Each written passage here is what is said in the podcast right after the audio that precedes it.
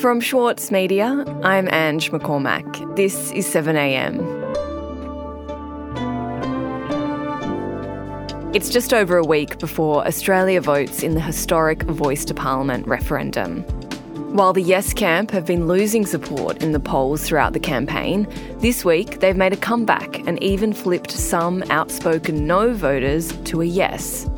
So, what's behind the change, and will the No camp be able to maintain its lead? Today, contributing editor to The Monthly, Rachel Withers, on how Voice supporters are convincing voters and what's in store for the campaign's final week.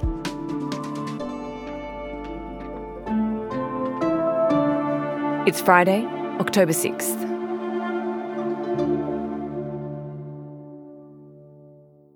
Rachel, pretty much since the referendum on the voice was announced, we've seen a downward trend in support for the yes vote. But now that's turning around. What are the polls saying?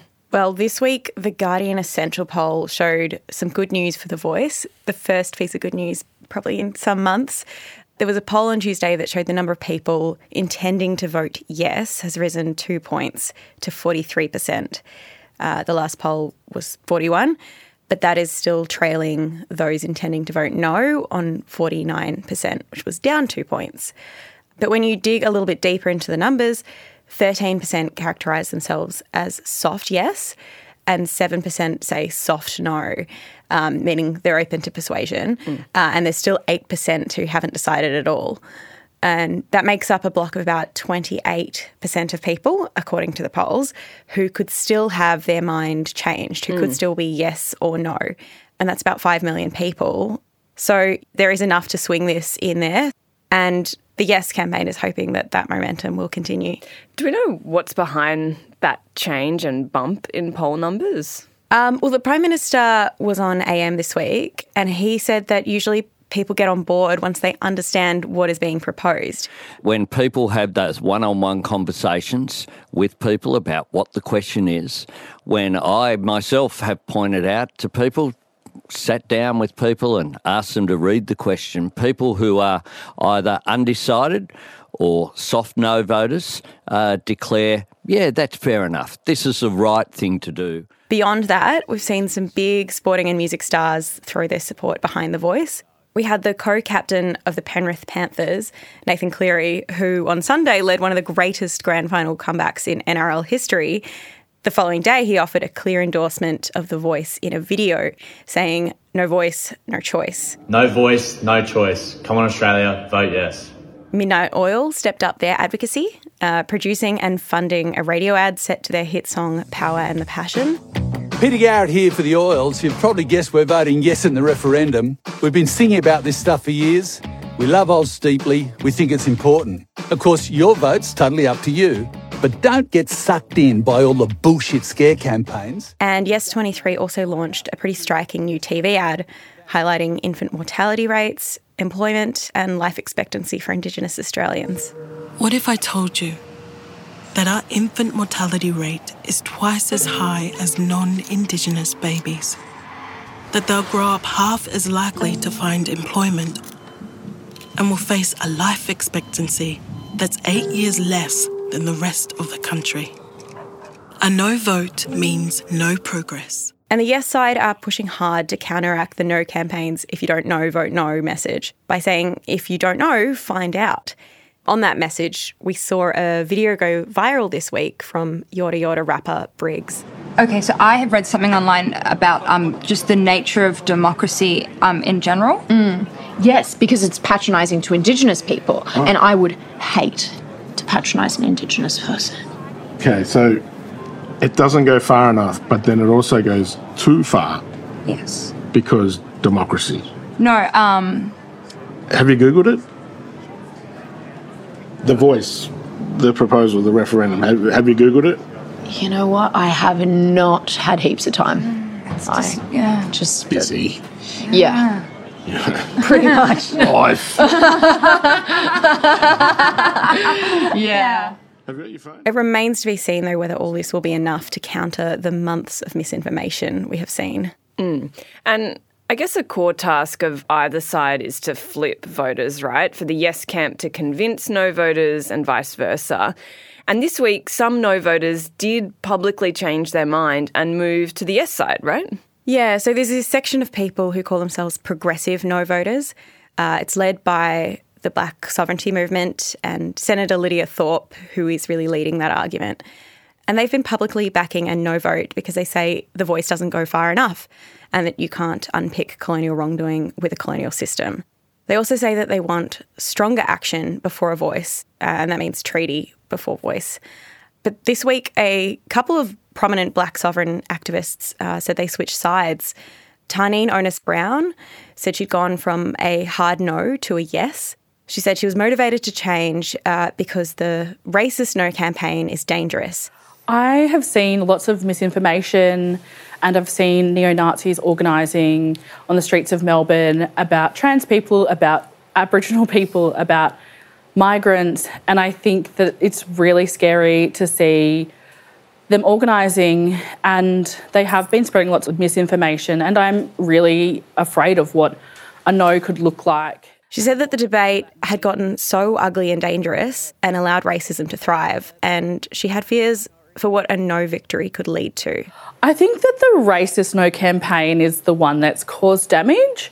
So, Peter Dutton and Pauline Hanson's campaign has done so much damage to First Nations people around the country. The values of the progressive no is about how do we get treaty and how do we make substantive change. Lydia Thorpe herself is still voting no, uh, but as Victoria currently has narrow majority support for no, any shifts in the black sovereignty movement, which is based in Victoria really, could be significant. So, with gains like this in the yes camp, even if they're small, it suggests the referendum is going to be a little bit closer than we might have thought, no matter which way it goes. So, the no side might not be feeling as comfortable as they might have been even a week or so ago.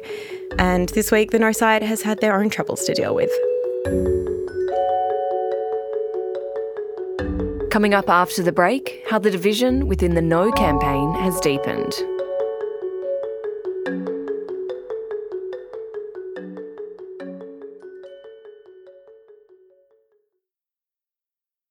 The Saturday paper's food editors are some of the country's leading chefs, including Andrew McConnell, O Tama Carey, David Moyle, and Karen Martini. Let them guide your cooking when you sign up to Schwartz Media's free weekly newsletter, The Food.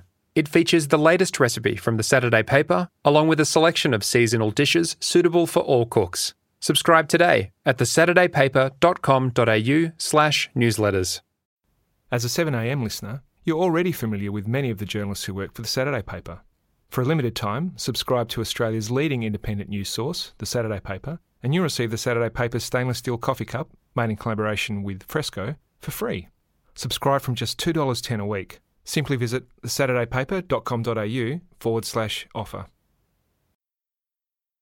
So, Rachel, the no side of the referendum is still ahead in the polls. How have they been campaigning this week to try and maintain that lead? Well, the tactic of sowing fear, confusion of doubt has been working really well thus far for no. So they are doubling down on that. The two main sticking points of the no campaign are that the voice is divisive and that the Indigenous community is divided over it. And those messages do appear to be cutting through and they are repeated all the time. But while the No Camp talks a lot about division, that side of the debate isn't always the picture of unity. Different No leaders seem to have different ideas of what should happen next. Opposition leader Peter Dutton has floated the idea of another referendum on purely symbolic recognition of Indigenous Australians, an idea that was not backed by his shadow minister for Indigenous Australians, Jacinta Price. Uh, leading no campaigner Warren Mundine is against the voice, but backs the idea of treaties, which is something most of the Conservative No campaign points to as something to be wary of. But Mundine actually made headlines this week because of the division within his own family. His daughter, Garagara Riley Mundine, spoke out about how she thinks her dad's position on The Voice is morally wrong.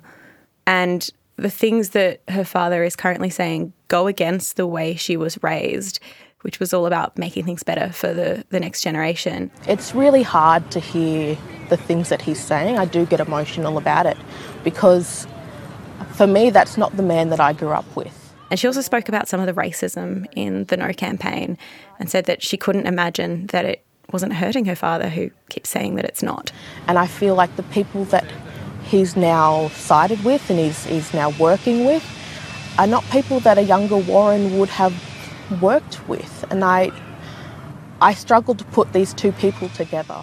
And Rachel, what about this line that Indigenous elders, the quote unquote authentic Indigenous Australians from Central Australia, don't want the voice? How is the Yes camp addressing that argument? Yeah, well, it's an argument that the No campaign has been able to prosecute really well, mainly using Jacinta Price and Warren Mundine as spokespeople. And a significant portion of voters have been convinced that the Indigenous community doesn't necessarily want this, even though it's about 80% according to polls. You know, just only last week, PK, um, hundreds and hundreds of people came out to vote. Uh, First Nations people across northeast Arnhem Land, the Tiwi Islands. You know, I was at Milingimbi. We had people in uh, the Central Desert region all coming out to say yes. And they voted yes because they see this as a really important moment in our country's history. So, Labor Senator Malarndirri McCarthy is embarking on a bit of a media blitz to dispel some of that misinformation. Uh, she's someone who is seen as authentic and compelling, according to campaign research, and she is from Central Australia. Um, so she began her campaign this week, appearing on Sky News on Monday, and also on Q and A, where she spoke quite passionately about the voice.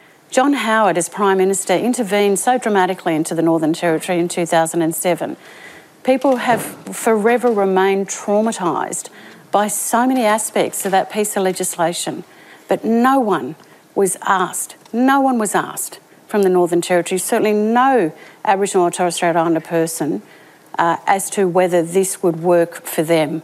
I was the local member for Arnhem Land in the Northern Territory. It was the most disempowering moment of my life, not only as a politician, but as a Yanyuwa Garawa woman standing in that parliament, knowing that I could do nothing. Mm.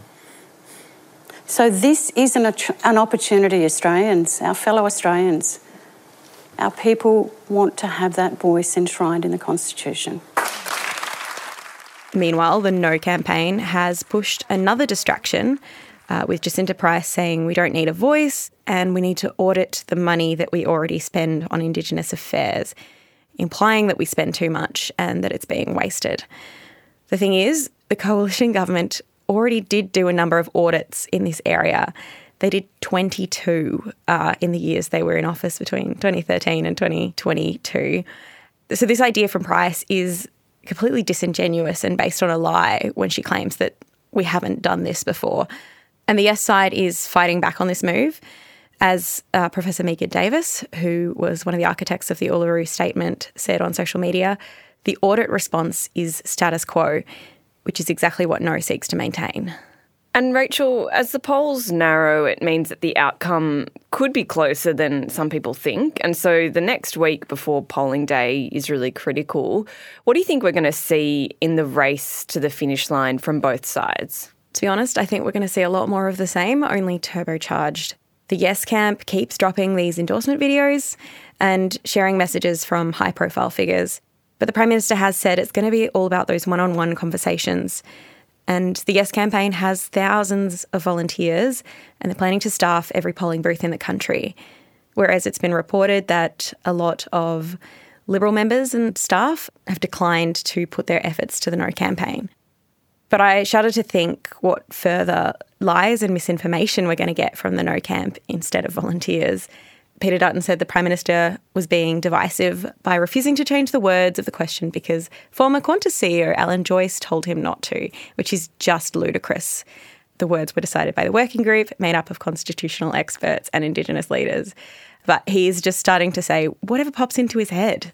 And on Thursday morning, we saw former Prime Minister Tony Abbott pop up on RN Breakfast and make some rather assimilationist points about uh, the need for Indigenous Australians to be integrated into mainstream society. Uh, Aboriginal people are fine Australians and they should be encouraged to uh, integrate into the mainstream of our society. I just want to interrupt. Sure, when you say, but, uh, when you say, I just want to challenge to that idea. Australians together. Yeah, yeah, of course. Clive Palmer has also appeared out of the woodwork, mm. and he said he'll be spending millions of dollars on ads against The Voice.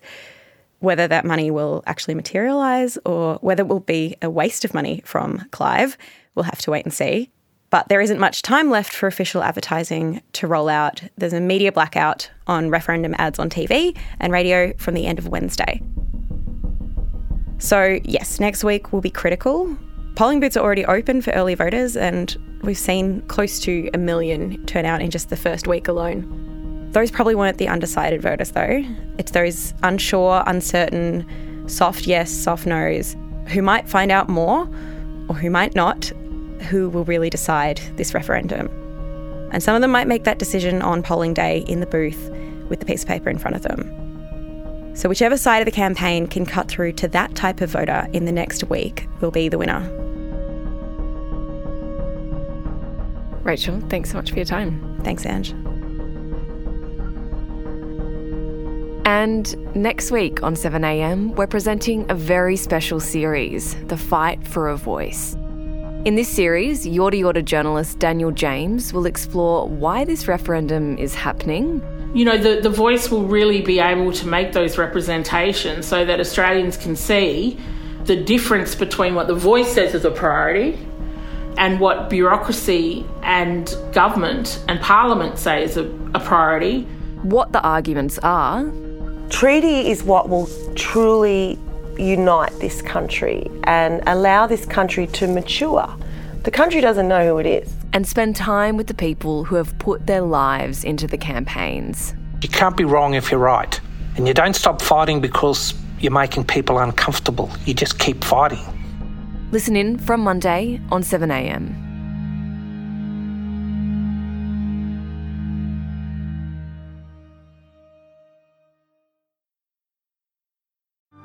Mahler's music embodies the very essence of humanity. Experience his epic Song of the Earth with the Australian Chamber Orchestra, Richard Tognetti, and internationally acclaimed opera stars Stuart Skelton and Catherine Carby.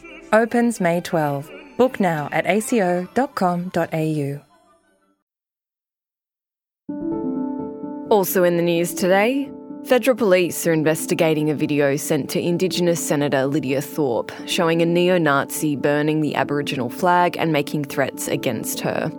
The video shows a man in a balaclava claiming to be from neo Nazi group Warriors for Convict Resistance, reading a statement from his phone endorsing White Australia, making racist statements about First Nations people, and performing a Nazi salute.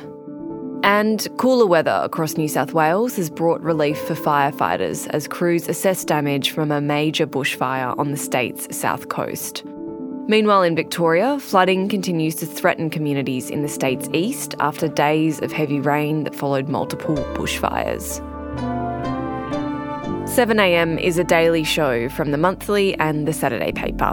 It's produced by Kara Jensen McKinnon, Zoltan Fecso, Shane Anderson, Yo Chung, and Sam Loy.